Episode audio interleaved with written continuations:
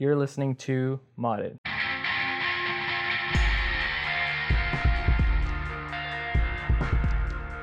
On today's episode, we have a very special guest, I guess special for me because of how I met him or how I found out about him.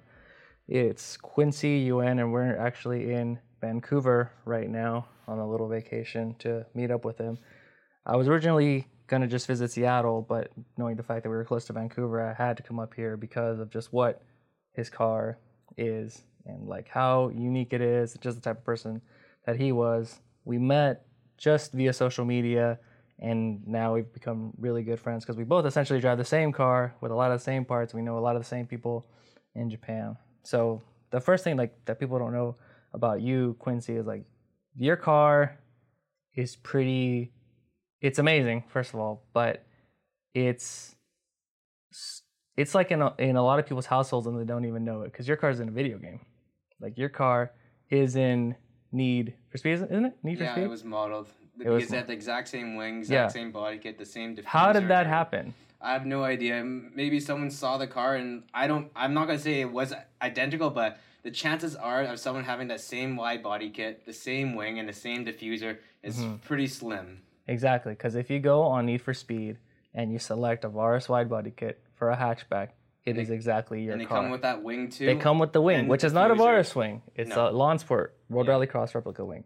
And you have a liberal diffuser, Yeah. which like I know of two people that have And it. And one have that all together put All on together. the one of the screenshots is pretty Yeah. cool. But it's I essentially every time someone picks your car, like that's that's your car. Yeah. Every, every time someone picks well, the kit, that it's your picture car. was out, so I could see people. Everyone can see the car, so it's pretty cool. I'm not gonna say it's completely 100 percent copy because I don't want to sound like that kind of person, but it's pretty cool to think that the chances are very slim to none. But it, It's no, nice. it. I mean, I'll say it. I'll I'll validate it myself. Like that is your car because, of course, having that combination of parts isn't possible because no one else has it. Like for the longest time, you were the only one with a carbon World Rallycross wing, like the lawn sport wing, essentially. Mm-hmm. No one else has that up until recently. Some guy, no, some other guy got a carbon one, but that was the only one that I'd ever seen. On top of the liberal diffuser, which like people hadn't even seen or heard of liberal, but it's on your car. So it is like for sure your car. It's just crazy to think that that's a very special thing. it's pretty cool to see Yeah. that someone acknowledged it. Maybe it would have been nice if they reached out to me and asked me about it, but then it's still it's a nice surprise to find it online because I couldn't believe it because I had to take a quick, uh, more careful look at the diffuser and the wing and everything, and make Yeah. sure everything was right, to make sure everything was was exactly the same as mine. But it it, it turns out to be exactly the same. But don't you have? Uh, doesn't have Valenti taillights too? Yes. Yeah. So it's like okay. So who's else is gonna have Valenti taillights as part of like the quote unquote the Varis kit? Yeah. So that's amazing. But how is it that you started doing all of this? Like All the modifications. Yeah, because right now your car is like at a level that's so insane. I mean, it can really only be described as like it's r- ridiculous. Any word you want to use, it. it's it's so like I just looked at it and I was like, this car is stupid. It is so incredible, and people don't know about it, and like people don't understand. It's very hidden in the Pacific Northwest. We don't get a lot of respect because we're not in California. We're not a big city. I mean, Vancouver's big, but it's not like a big city, car city like New York or any New Jersey or like Florida or California. We're pretty tucked away, hidden like around the Seattle area. So not too many shows come around here, so I don't usually get out too much. Yeah, well, just for the fact too that you have a lot of rainy weather, and that Yeah. always puts people off. And we have our winters and stuff like that, so we you don't get to drive our car for about five months of the year. yeah, That's roughly about it. a lot of people will put it in storage. and also like the cost of bringing up parts up to Canada and stuff like that. It's extra hassle, duties, international. I mean, it's a lot of hassle to bring parts up to Canada. And we were talking about that earlier. So like, I'll- mean, it's well known that people will always sort of great market value the costs of their parts because like it's insane to pay these import taxes. You're Yeah. already paying like thirty percent more than than I am in the Yeah. U.S. Just off the exchange rate alone, yeah. Yeah. I mean, it's a gray. There's a gray area too. There's a there's a line you you kind of dance around. You don't want to cross that line and get in real big trouble, but there's a line you can dance around there. But it's like as long as you, I mean, lots of times I do declare the thing for full amount, but there's obviously some gray areas and stuff like that that you can uh, fiddle around with and stuff like that. Like have some friends help you out and stuff like that. But I don't know. I try to pay pay as much as I can, but then also I want to try to make it out, make it work for me too. Yeah, but it mean, it's understandable too, especially when you when you think about the fact that like not 30 minutes down because the border is like 30 minutes away, you can Yeah. get stuff for 30% cheaper. Yes. So why wouldn't you go ahead and do that? Yeah, because it's just too crazy. Like the border just kills every all the market here. Just the duties alone, and then everything is we're even though we're half an hour, away, it's considered international shipping. Even though you have to, you can just drive across it. Yeah. But it's not even like you're doing it because you want to take advantage of the system and do it for profit. No, it's like all these are just going to your, Yeah, your it's car. for personal use only. Yeah. It's not for business or anything like that. so then let's get let's get back to the question like how how did you start? How did it all happen? I don't know. It was like my brother was all into cars, into the '90s cars and stuff like that. And I, and then after I had a very good, successful first job, I came out with a decent amount of money. I was like, I want to buy something nice for myself, and stuff like that. So I wanted something like practical. I wasn't had no intention of really modifying the car. I just kind of oh, I, I remember seeing the Fast and Furious, the fourth one, with the Paul Walker they're in Mexico ru- drug running. They had the Impreza STI hatchback. I just loved the way it looked like it looked like ne- already had a wide body and everything. I just loved the way it looked. So I really was a font. I really liked that. I I I wasn't essentially big on the STI at first, but then I was like, then I slowly grew into it. It's like I wanted the hatchback because I wanted to be able to fold down the seats and be able to take a lot of stuff. I thought was as as a daily driver for the longest time. Then I guess just started doing one thing after led modifications and stuff like that. Then it just started uh, snowballing and stuff like that. But how did you get the relationship that you have now with all of the stuff that's in Japan? Because most of everything that's on your car is from Japan and like exclusive and pretty difficult to get because of just import fees and stuff like that. I mean, I had to pay a bit. Everybody, and to get in, to get your foot in the door, you got to pay. Like, I'm not gonna say I, I've been, uh, I've paid my fair share. I've gone through like Bulletproof. I do my research and stuff like that. So Bulletproof was my very first like people that helped me get my major parts. And I started finding out the uh, when I went to Japan, I went to Leonsport, so I developed a relationship with them, and they helped me out get parts and stuff like. So I deal strictly with them now they to this day, I, even though I don't really buy too many parts from them, I still keep a good relationship with them. I always try to visit them once a year and kind of stuff like that, and always keep up in good communication with them. I was like, you just gotta my Varis kit. I had to. I went through bulletproof. I had to pay my way. I'm not gonna say it was cheap. Uh, it was a decent price. So I slowly developed relationships with people that work there. Then relationships that turn outside of work. Then it turns into friendship. And that's how I usually get build connections like that.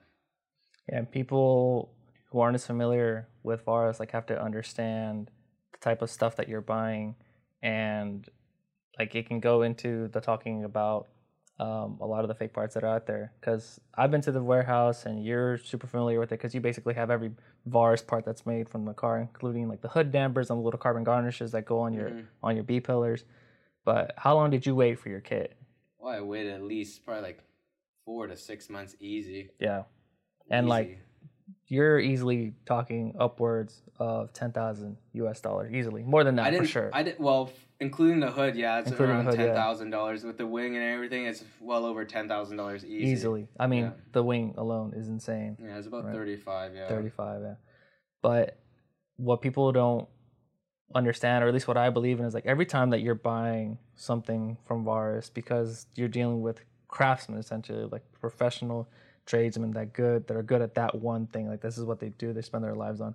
That's art. Like we're buying sculptures. I always think of it like it's literally a sculpture. It's a handmade sculpture that we're, we're buying and it's a very special piece that goes on our car. Like a lot of time went in and a lot of what we're seeing now is replicas everywhere. Everything that's coming out, especially like companies in California, will take apart, they'll make a mold out of it, and then they'll start selling it as the whatever style, or call it a completely different name that doesn't even have the word Yeah. style in it, but they'll just call it some some whatever kit. Like, what do you think about that? Like, I mean, to each their own. At the end of the day, right? If you can live with yourself buying the fake part, the replica part, then go for it. I mean, n- not you can't control what everybody buys, but for me, I believe in buying the real thing because by buying the real thing, you support them. By buying the fake thing, you're not supporting them.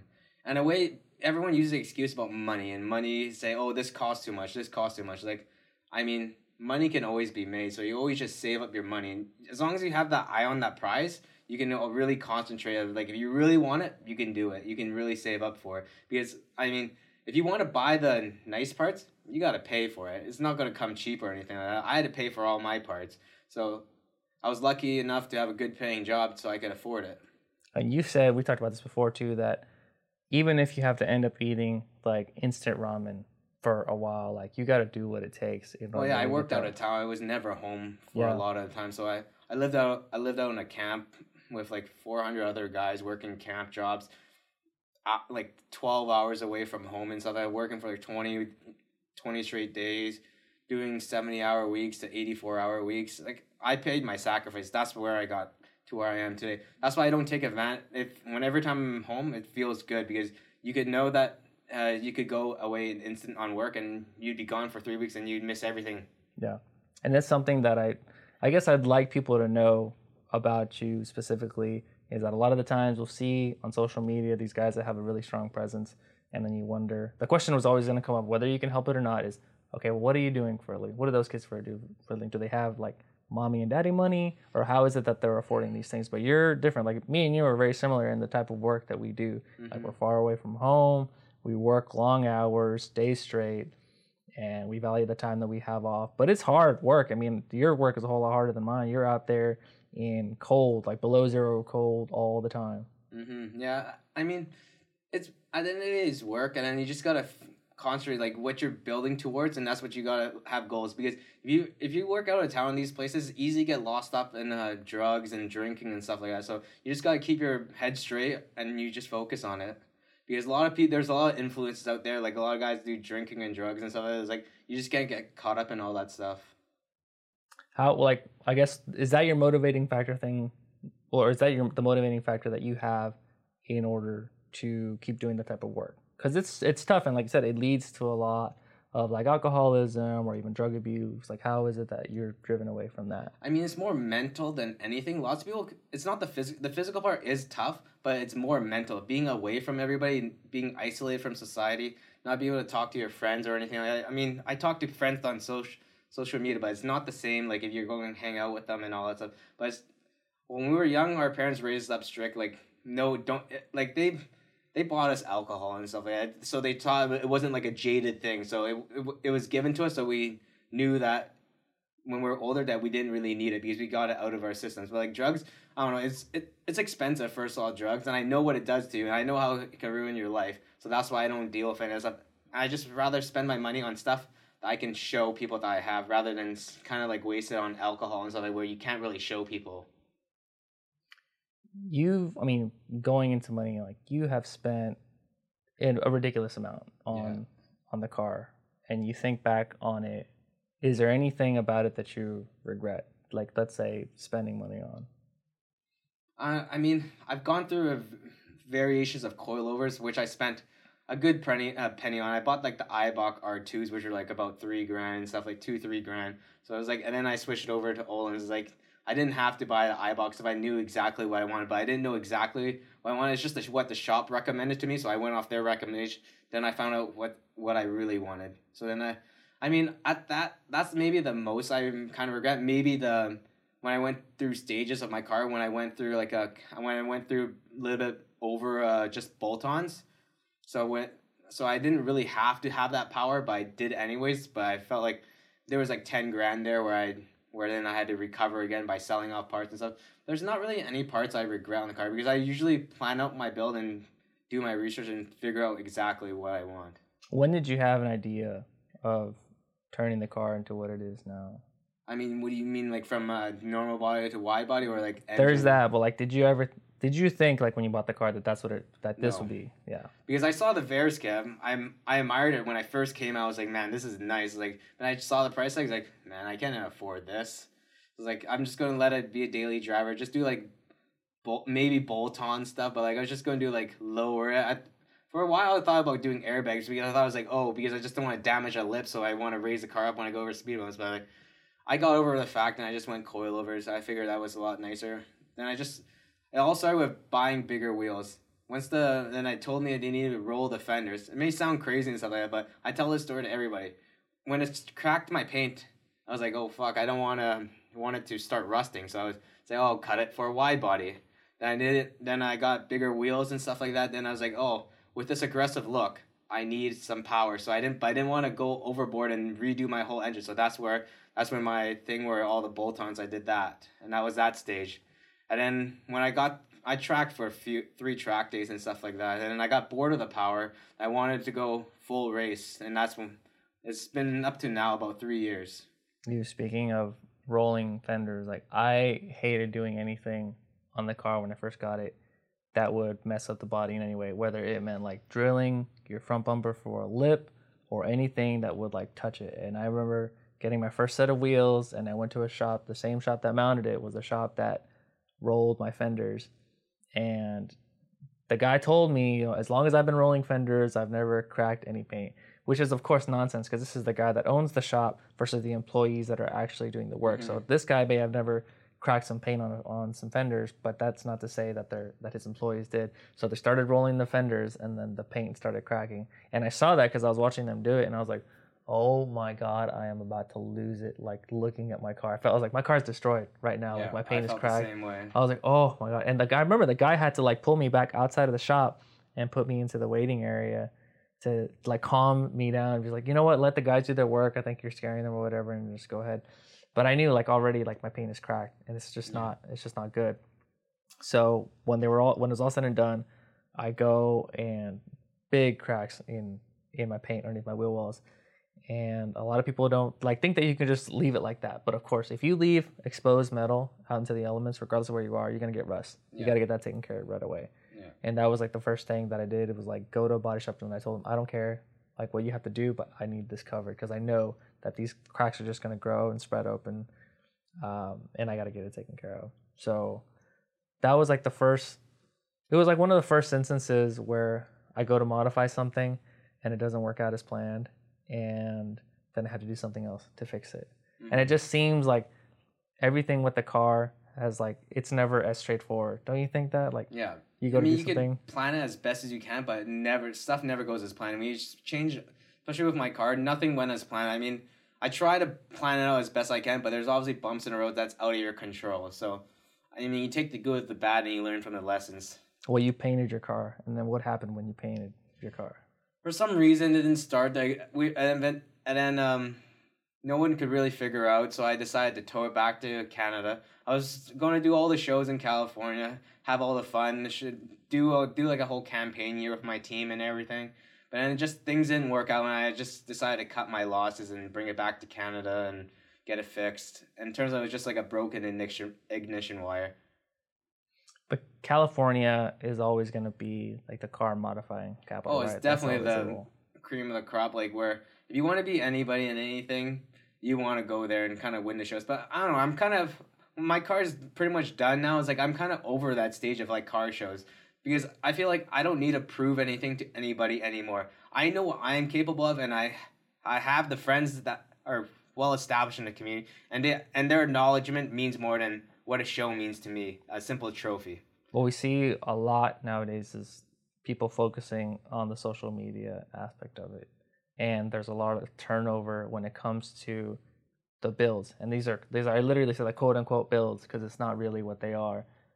It seems like in some ways it's, it's more about the attention that they're getting the modifications that they're making that are exaggerated that garner a lot of attention and then they go on to the next thing and for sure like there has to be some part of them that is admitting like they're doing this for attention. Because for me like if i if if i have if i'm passionate about something and i'm passionate about the car like that's that's my only focus is like that one thing. I'm putting everything that i have into my attention whatever spare time like it's going to that. Because that's all that's all that i got. I'm not doing one turning it over and then doing the next one. Because then that's just like it's like an exercise. It's like something i do uh, for fun or whatever and you're losing a lot of money every time you change cars for me i mean some people might do it just for attention because if it seems like everybody's driven on hype right now, and it seems like who has the latest and greatest and kind of thing like that. For me, it's just like I want to pick something and focus on it and do it to the best of my ability. I don't want to really switch it up until I'm d- completely finished with it. And saying that, oh, I just do a body, uh, wide body kit, coilovers, bolt-ons, exhaust, and stuff like stuff that everybody is. It's not everybody does that. I just feel like I, you gotta go a little bit beyond beyond the simple what everybody does, or else everybody's built the same. Then and it's not really exciting. Why not the big social media presence then? Why don't you? I mean, partially because I'm in Vancouver. I'm not. It's hard to blame where I live, but I'm not really seeking the attention. I'm not asking for sponsors. I'm not hashtagging anybody. I, I mainly keep to myself, man. Anybody that really knows me, I mean, before I was like all about the shows and doing that, driving around Seattle and stuff like that, doing all the shows. But now I'm just, I like keeping to myself. I, I like the tension low. I mean, if people come up to me and ask me about my car, I have no problem uh, telling them about it and stuff like that. But I have enough friends I've made in this uh, community that I feel like I'm I could be quiet and just keep to myself and just enjoy my car myself.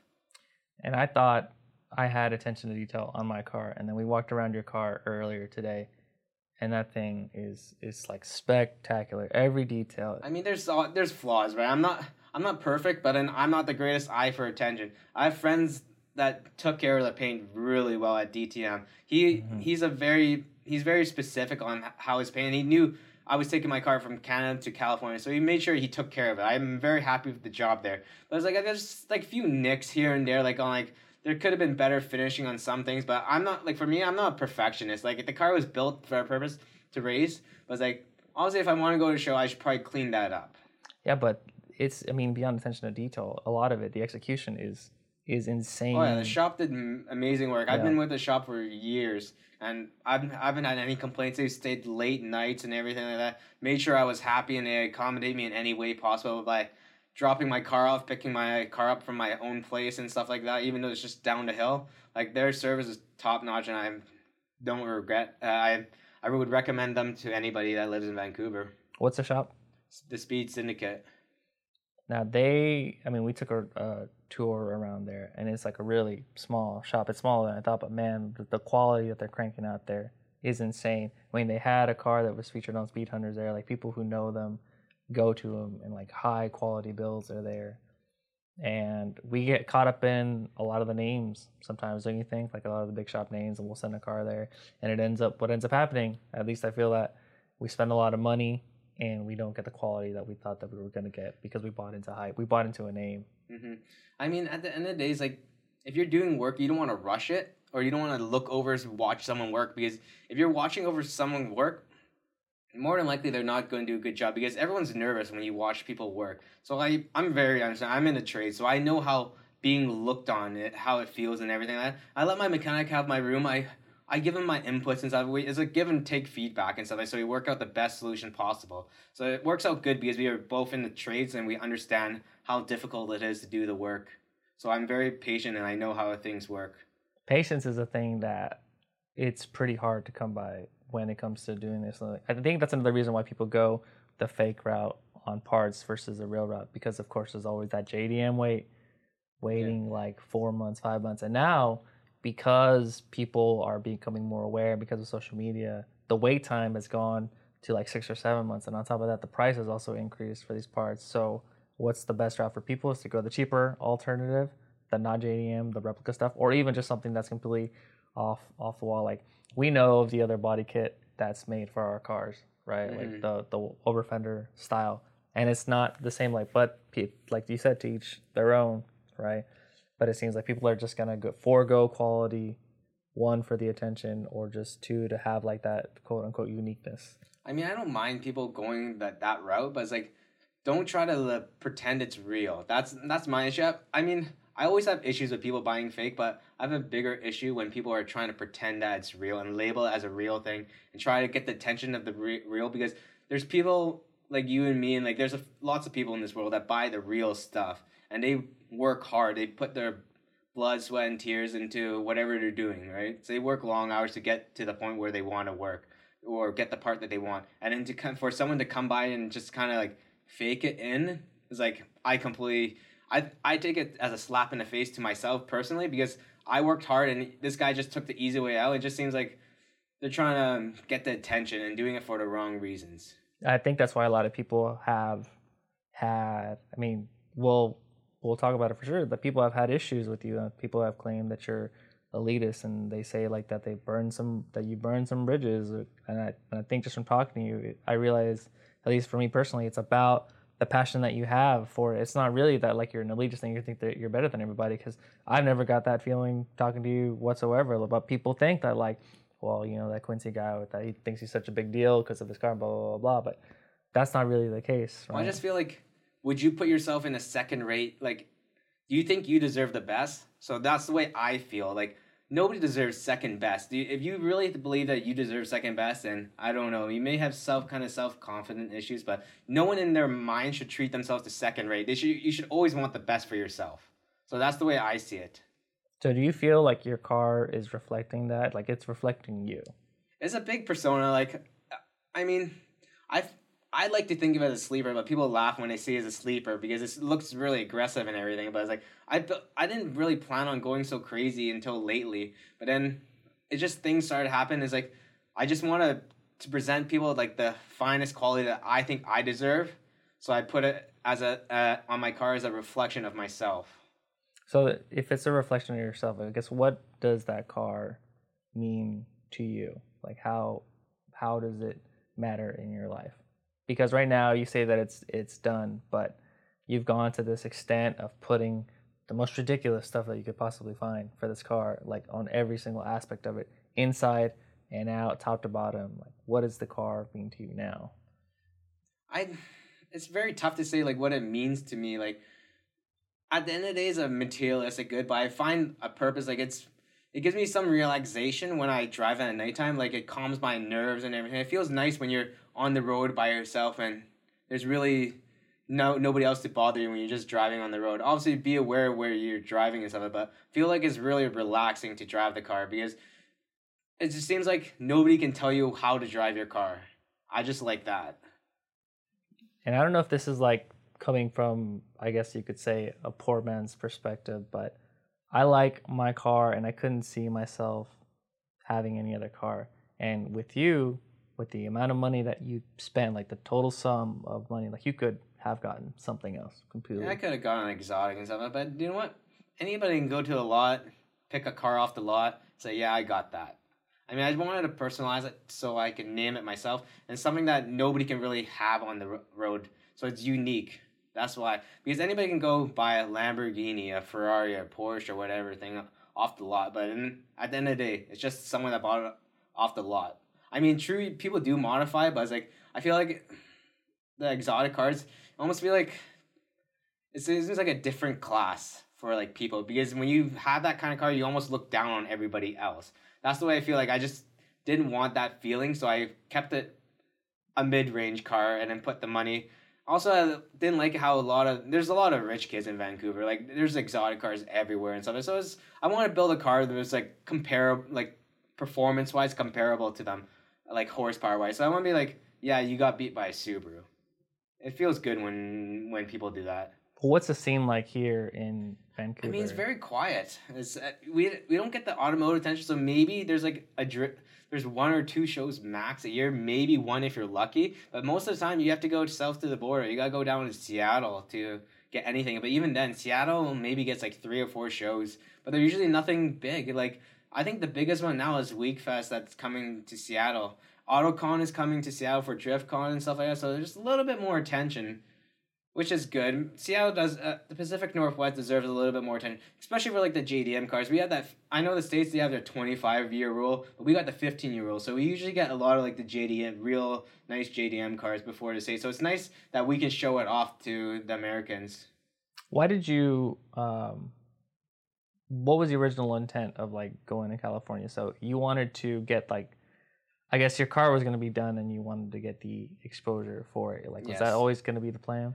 Yeah, I was gonna get some exposure. Like it was more to like for my own personal like to boost my ego. It's, it's I mean, it sounds bad like that, but I just want to like kind of like the credit, um, like the like the um, accreditation by my peers and stuff like that. Because there's I know a lot of people in California. I know every my car has developed a lot of friendships all over the world. So I like to have something to show. Like yeah, I did this. I was able to be the best Subaru in California. It's like now I'm older now. That was like when I was young and immature. I just wanted all that.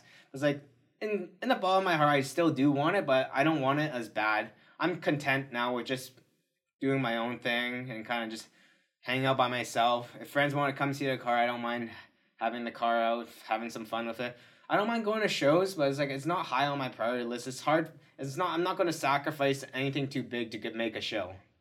I think that's something that not a lot of people are are willing to admit. But like, if you're in social media. I mean, the very fact that you have something and it's not just your personal stuff. If you constantly post pictures of the car, like in some ways, it's part of your life, and in other ways, like for sure, it's got to be with the attention, like going modifying and like.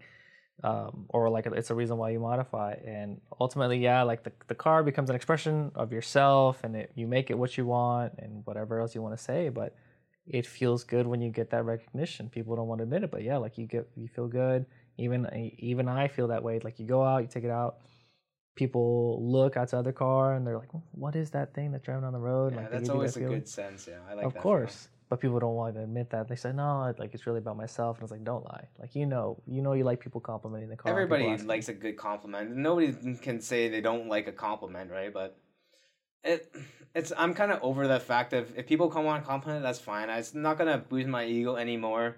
I just go on about my life. It's just not the car's older now. It's not like it's brand new. Like this is the first thing that anybody has done or anything like that. So I was like, it's fine. I don't what, mind. What does it happen? Like people get a lot of this ego as soon as they get a little bit of Instagram following, as soon as their numbers go into like four figures and it becomes five figures on Instagram, then it always seems like now they're putting up inspirational quotes and now they're telling you about this lifestyle and then they're like posing all cool in front of their car and it's like come on dude like even i as as crazy as my car is and as even wilder as your car is like it doesn't it's not a big deal like at the end of the day it's just a car like i'm not anybody different than i'm not trying to make my make my car my business and to solely uh, revolve my life around my car like a car at the end is a car i i don't hold any higher value than like a human life or anything like that. Like people want to jump around Instagram and pose all that. So I was like, I don't care. I was like, I don't care what people think because some people need other people's validation. Like everybody, as long as I have my friends' validation, that's good enough for me. It's like if I get recognized for something, great. But I'm not looking. I'm not expecting to be recognized. Did you ever think that like it would end up being what it is now and you have the sort of like connections that you do now because i know that it was at least different for me like i just i bought a car that i thought was going to be fun and now it's like sort of turned into this this wild thing and the same thing for you but like what does that like what's that feel like for you because it's it's extremely unique and you have stuff that i mean nobody else really has i mean like I'm a I'm always been a collector, so like I've always had a hoarding issue. So I always collect stuff that I don't need. So I always feel like I need to collect the best things. So back then I was always like, oh my god, I see a rare part, I gotta buy. It. Even though it didn't fit for my car, I had to have it. It was like a it was like a feeling like an addiction, like you had to feed yourself. Like it felt good to buy stuff that everybody wanted but not many people had. And you have like I saw that glass case collect collection. Yeah, we have you, a decent collection. I mean, it's better than decent. Like that should it should be displayed in a museum. How ridiculous that stuff is, because you've got Tommy Kaira shift knobs, you've got uh, ARC pieces, you've got top secret stuff, and of course like ARC oil caps that are new, unused in box that could easily sell for north of 700 probably a thousand because of the fact that they're still in the box like yeah. it's it's crazy to think that you have that and then alongside of it right next to it is your insane shoe collection. I mean, it's just it's a matter of time. That's all it is. Like at the end of the day, I'm not I'm not one of those people that search like hunt Yahoo auctions or Japan auction. It's like I find it through people posting it. Like usually it's like my ARC. A lot of my ARC is through like friend connections that they want they're letting go and they know it's gonna go to a good home and they know I'm not gonna resell it. So they usually do sell it to me because they know I'm a collector. And that's how I usually get all my parts. Like I dealt with JDM King for a while, so he's I bought a few parts from him, and he, he knew I was looking for a top secret quick release. So when he got a second one, I told him, like, let me know." Was like, I really want it. I won't disclose the price, but he knew I wanted it, so he looked out for me and he got it for me. I and that was like one of the pieces I really wanted. But now it's like I see, I saw him have a HKS quick release, and I thought that was absolutely insane. But it just didn't bring that sparkle in my eye like how I used to now. Now I feel older and stuff like that. I feel like I'm more mature. I feel like I want to focus my life on other stuff other than cars. So did you think that a little bit of what you did is foolish? Or I guess the real question I've been wondering is like, do you think like we're crazy for doing this stuff that I mean, it takes a certain person to spend that kind of money, but at the end of the day, you you gotta you're pulling the trigger so you know what you're doing. So it's not like oh you're gonna just drop ten grand without blinking an eye. You obviously think long and hard when you spend that money because you know that all the hours of work and all this hard work you had to do to get that money. So it does take a little bit of time, but it's like you you know in your head what in, you have an envision in your head that the way you want your car to look, the way your car wants to perform and everything. And I feel like if you're if you're really focused on that, you can get there. And I think people don't realize like when they get to the level that you're at, like everything. Well, I guess even starting when you're like in that mid range or in that low mid range, everything is a thousand dollars. Everything is gonna end up being because a thousand here, it's a thousand there. With you, like when you're at the stuff that you're doing, okay, everything is like three grand here, three grand there, three grand there, and it, it just like like snowballs down and down. It just gets bigger and bigger and bigger. And I don't think that people understand. Like, do people ever ask you how much money, or do er, people ever ask you like what it takes to? I mean, it's. I mean, people know there's a lot of money.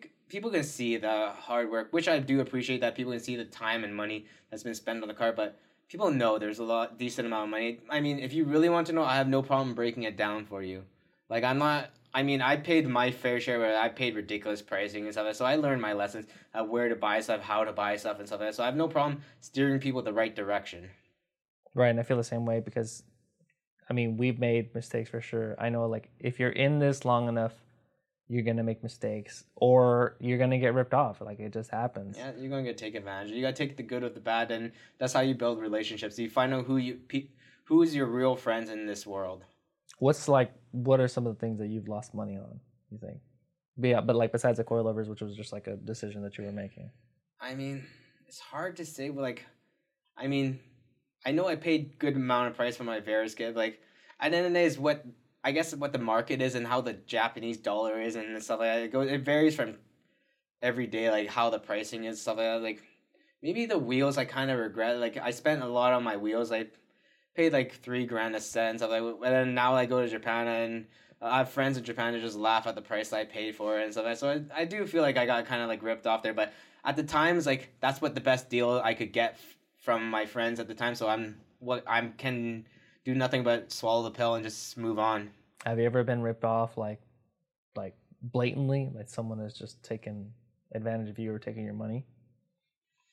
Not really for car parts. It's just more like personal matter and stuff like that. But as a I'm not gonna name and no names or anything like that because I don't want to point out be like that guy and so everybody knows. Oh, you did this guy bad. It's like it's water on the bridge, and I just move on with my life.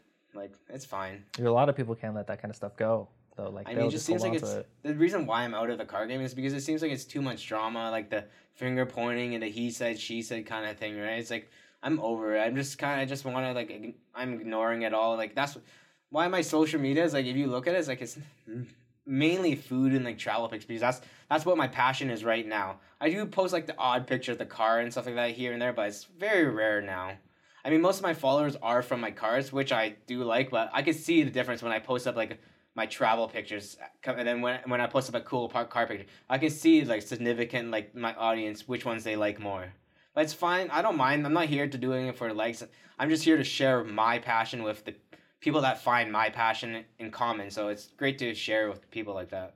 Why do you think people can't let that kind of stuff go? Because like, I think it's people are too serious about that kind of thing. Maybe people are there to like prove something, like they gotta prove something to the world or something like that. Where they they, they if they hear that grudge or something, they hear something bad talk them, and then they just they just carry with them. They feel like they got something to prove. Like I as I'm over like dwelling over like oh this guy told me said this about my car he's or he's doing this car he's doing this to his car he's doing that to his car it's like I'm over the whole thing I I was obviously I was jealous of some people and stuff like that and I envied some people and there's some people I didn't like and I dwelled over it and I just didn't like it it was just too stressful I was worrying what people was doing oh, I was worrying about what people were doing rather than what I could do because I have no control of what they do so all I can do is control my own doing. So I just work, focus on myself. No point in dwelling on other people because you can't control them.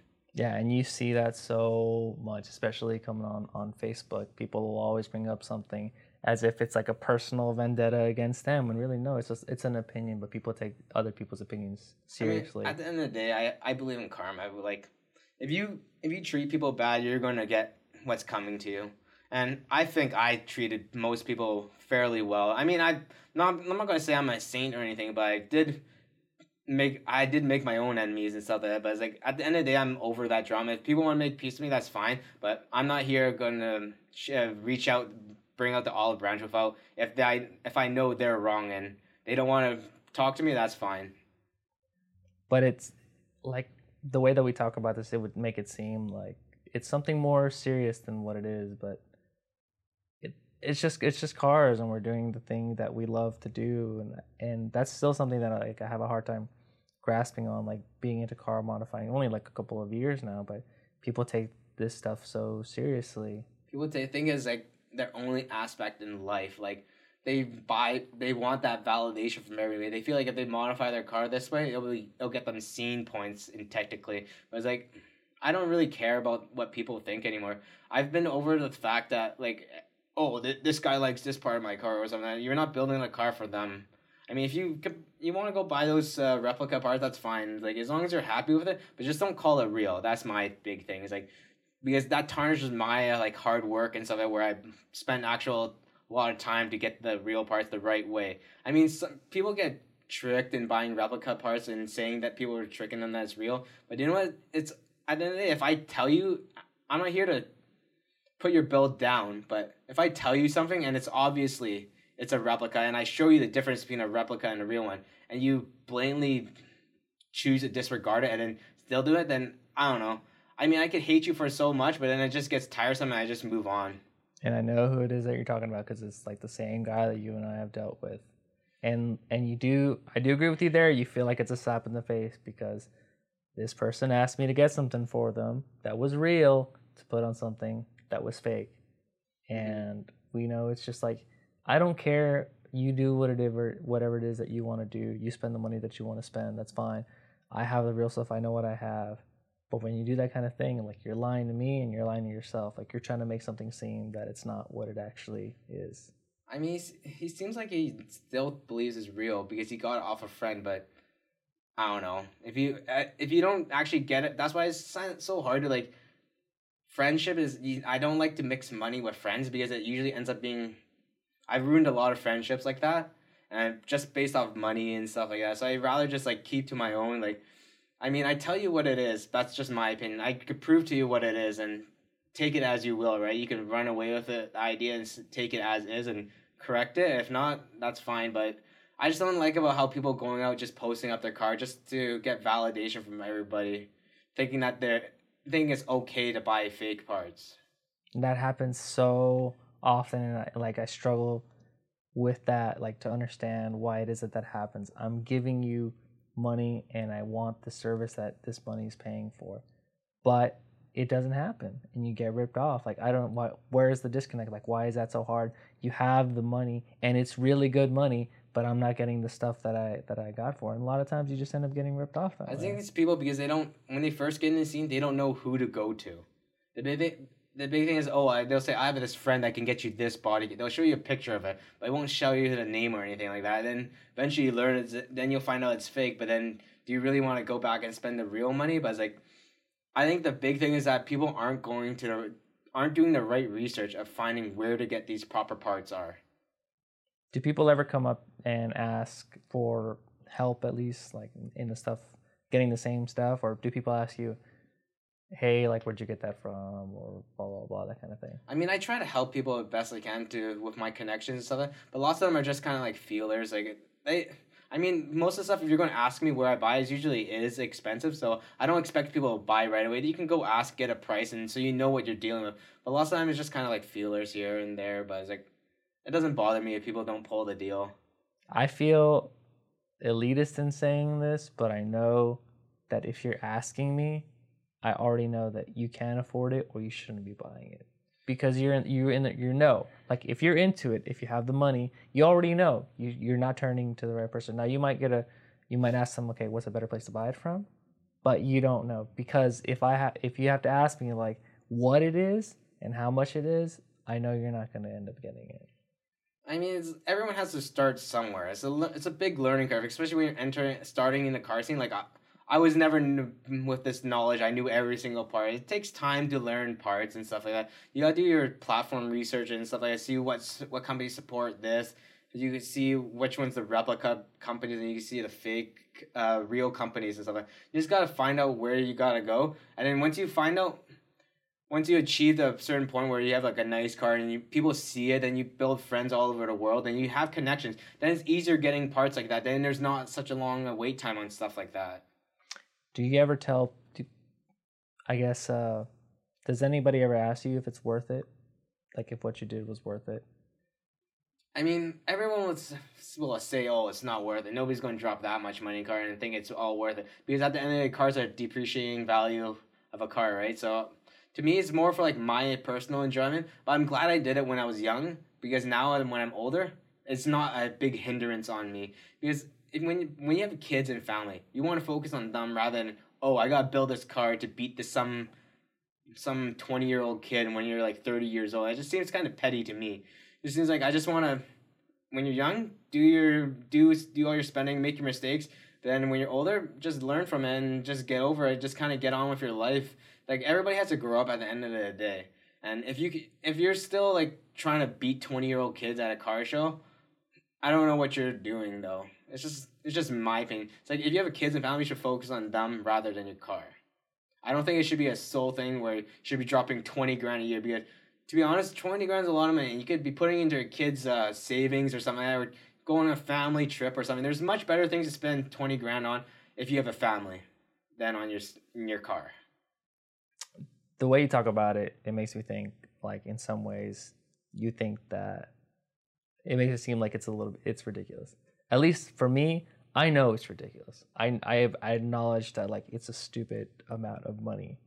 Do you ever do you ever think that the stuff that we do is like is ridiculous. That's, oh yeah, every every time I have to.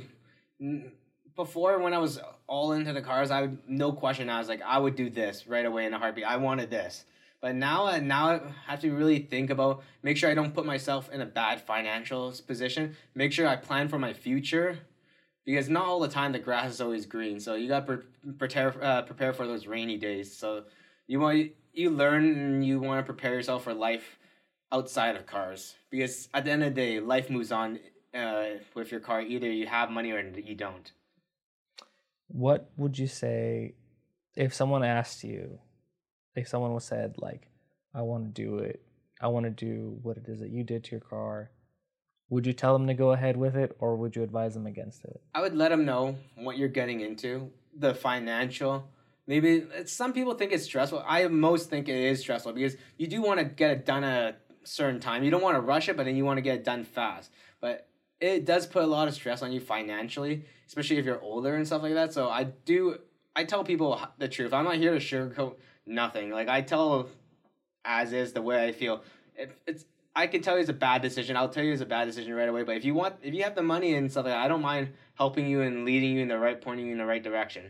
Oh yeah, and I don't think people really understand the full extent of what it is that you're getting into like at the bare minimum, if you're running a Varis wide body kit, at least for me, I would say like the fair estimate to make the car decent, and this is just like based on perspective.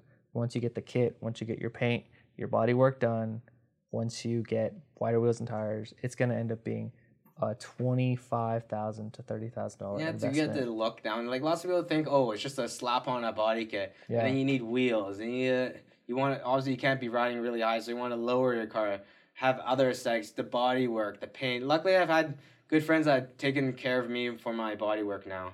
Now I don't have to really worry about it. I did pay my fair share, so you learn from experience. What would you say to, or I guess like for, for me, people have asked me before. They they send me messages like, okay, what it what it all cost, and I tell them right away like, I really wouldn't do it if this is something that like you have to actively budget for it. Like I don't think that you should actively have like money set aside for this because it's gonna steamroll into something a whole lot bigger. Like if you can't just if you don't have the money to just drop on it now, as is, then I don't think that you should be doing that. Or would you say something like that to people? I, I mean, if you're young, I can see you're young and you're eager and you have the drive to do it. I have no problem. Like, oh, if you that's your dream to build like a really nice car, go for it. But it's like when you're older, when you have, if you, especially if you're like my age, I'm getting upwards. I'm I'm high, high mid twenties right now, so I'm starting starting to look at the next chapter of my life. So it's like if someone's like that age, I'd recommend them. It's like, do you really want this? Like, there's other stuff you can do in life rather than cars. Want, or ask you why do you want to do it? Better question is like, who are you doing it for? Are you doing it for yourself or doing it for the people on the internet to get the appreciation, the accreditation from the social media? And I think that's something that's hard for people to swallow because for sure I mean, Instagram plays such a big role in everything. Oh, like, oh, who doesn't like a lot of followers? Of course. It's always nice to see when you see, oh yeah, I get so many likes on the things, but it's over now. Like I'm past that stage. I'm not. I'm not. I don't have. I'm not on the like the latest market where I have the latest craziest car, like the new. Fa- I don't have the newest car. Like uh, my car is not that new anymore. It's a 2012. It's like there's new models now. It's like that. That phase is kind of past. And you just, and you gotta just get over it. Just grow up and get over it. Not just keep on buying new and new cars and keep just keep on sinking more money into newer cars. Because at the end it's a never ending battle. You'll never win. Because at the end of the day, you may think your car is the best, but there's always someone out there with a little bit more money, a little bit more, little more time, better parts. Yeah, you'll drive yourself crazy. Yeah, like, trying to always, chase a dream. Always, yeah. Trying to chase down something that you can't really chase down mm-hmm. when it's out of your control. For sure, whether it's speed whether it's looks, anything. Yep. Like even wheels, like someone will always have something crazy or something more aggressive. Yeah. But I like people always want to believe that their car's gonna be the best or that they're the best or some aspect of it. But it's it's just not gonna happen. Like we can't control how like what we were born into. I mean, especially like okay, you and I who have these jobs that we have to work our ass off to get every single dollar for all those parts that we're getting, like hard long hours. But then you have a kid on the other side that's just like born into money and he's got it and he's not rolling around in a Subaru. I mean, he's rolling around in like a Porsche or a Ferrari or whatever. And he's just got he's got the funds. But I mean, what are we gonna do? That's just how life is. That's what we're born into. Mm-hmm. We can't control that aspect of our lives. And to just kind of roll with what we have and uh, accept it for that kind of stuff. But some people can't. Some people are like, no, I'm, I'm I can do more. I can I, I'm destined for something bigger or like I want to do all the same stuff rather I want to do all the same stuff that they're doing but you just can't like you just we're born different I mean you can do what they want to do but it's, it's just time and money. It's like if you're really devoted to it but make sure you're doing it for the right thing. Make sure you're doing it for yourself rather than oh for other people's uh recognition. Yeah because then I think you're thinking of yourself as less than. You're mm-hmm. already putting yourself in that position. Mm-hmm. Where because you don't have what they have then something something in your life is not as good as theirs. And like you're putting yourself down in, in trying to achieve this goal. When they when you let other people influence your build that's when you know you're you're not doing it for yourself. Has there been anything that you've like changed your mind on? Like you put it on your car and you're just like well fuck why did i do that? Like why did i even go that route? Mm, not too much. Like all my parts have been. I've been collecting parts for this build on my of my car for like two three years beforehand, and I I know what I do my research on my parts, so I usually carefully choose all my parts. So I'm not too worried about. I mean, maybe the thing I might regret is when I didn't need an Exedy triple disc clutch for 400 horsepower, but now I I'm at the stage where I, it'd be nice to have it now. So I've then I've upgraded to a different clutch. So I did kind of waste a lot of money on that clutch, but it like it was fun. It was a learning experience to learn how to drive the triple disc and everything like that. Yeah, and I think as much as we try to plan it all out for what the car will end up becoming, money's going to be lost. Yeah. And not like a little bit of money. You're going to lose several thousand for sure yeah. going this route. But I guess how I would want to wrap this all up is ask like if what would you tell people because I think you're in a position now where you can actually say like give recommendations, give people advice because of just what it is that you've achieved with the car. Like, what would you tell people that want to go the route that you went or do something similar? Like, what are some of the pieces of advice that I mean, if have? you want to go crazy, I have no problems. But I'll tell you, like, it's not. Oh, you just throw all this money and expect it to be done. There's also like anybody can have money, but so you gotta put the car parts together that work and it will look good. If you can't put the parts that together that look good and function properly, then anybody can just have money and just buy random parts. You just got you gotta get the right parts that work for your car. I mean, best thing is do plan out your build carefully, find out what works, what you want, and go from there. Like if you, you know people want to build a crazy car, I have no problem like telling you what it takes, dude, what, what it took for me to build my car. But like be prepared for a long journey, and it's not going to be one of those ones where you just kind of coast back. It's always you. You always want to be hands on with your build and constantly check on it to make sure things are going right. If things aren't going right, you can try to work with your mechanic to find a solution of like how you can fix things better.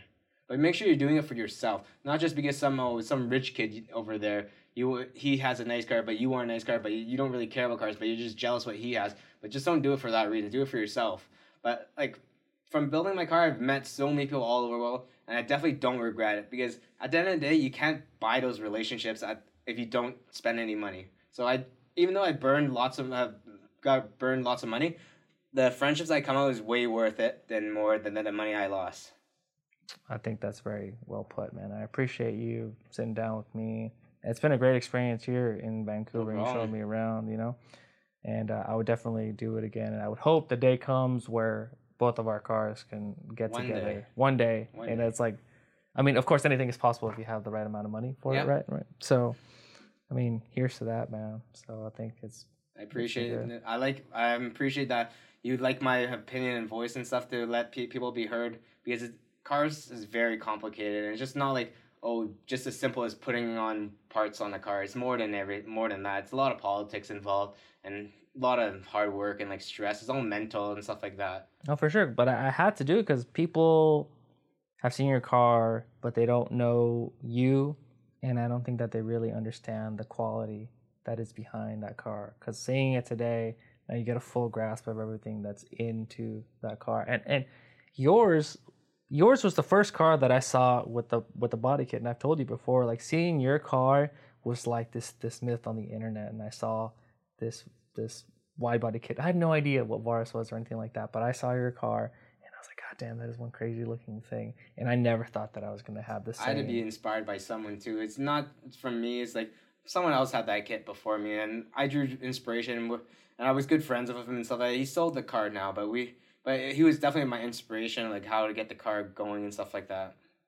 Yeah, and I was. I mean, I felt like it had to. I mean, I had to meet you first of all. Like I had to make the trip up here, and it's definitely been worth it because I didn't think that like the day would come where I would have.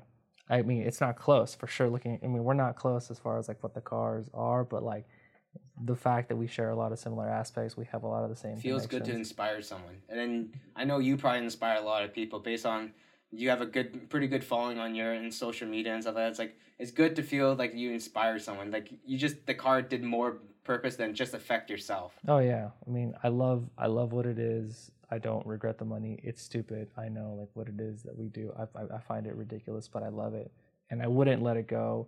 I wouldn't, I wouldn't sell it unless I mean something came up in my life that I had to. Because ultimately, like it is a car. It's just a thing. I, I Mhm. accept that, but like, I mean, I'll keep, I'll keep doing this kind of thing for as long as I can foresee it. Yeah.